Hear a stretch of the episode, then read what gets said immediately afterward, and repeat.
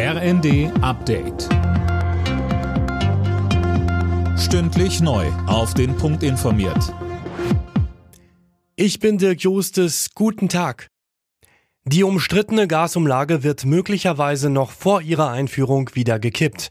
Wie die ARD berichtet, hat Wirtschaftsminister Habeck verfassungsrechtliche Zweifel.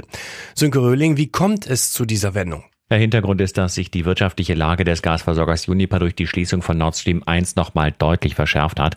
Deswegen wird jetzt überlegt, Uniper zu verstaatlichen. Dann könnten die finanziellen Folgen aber nicht mehr auf die Gasverbraucher abgewälzt werden. Dann müsste Uniper mit Steuergeldern gerettet werden. Großen Widerstand dürfte es da nicht geben. Von FDP und SPD gibt es schon länger Kritik an der Umlage und die Union will diese Woche sogar im Bundestag darüber abstimmen lassen, die Umlage zu streichen.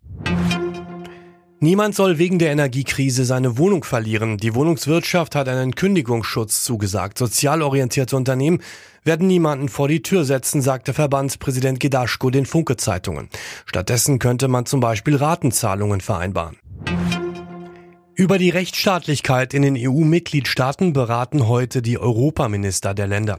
Ein Bericht der EU-Kommission hatte vor allem Ungarn und Polen Mängel bescheinigt. Linda Bachmann, die Kommission will Ungarn deswegen 7,5 Milliarden Euro Fördergelder kürzen. Ja, aber ob das tatsächlich umgesetzt wird, entscheiden die Mitgliedsländer. Und dass es da heute zu einer Einigung kommt, ist eher unwahrscheinlich. Unter anderem Polen stellt sich quer. Bei dem Treffen geht es außerdem um weitere EU-Sanktionen gegen Russland. Im Gespräch ist eine Preisobergrenze für russisches Öl. Mehr als jeder dritte Flug in Europa ist in diesem Sommer verspätet gewesen oder ausgefallen. Laut der Verbraucherorganisation AirHelp waren insgesamt gut 68 Millionen Reisende betroffen. Gründe waren demnach vor allem Personalmangel und Streiks.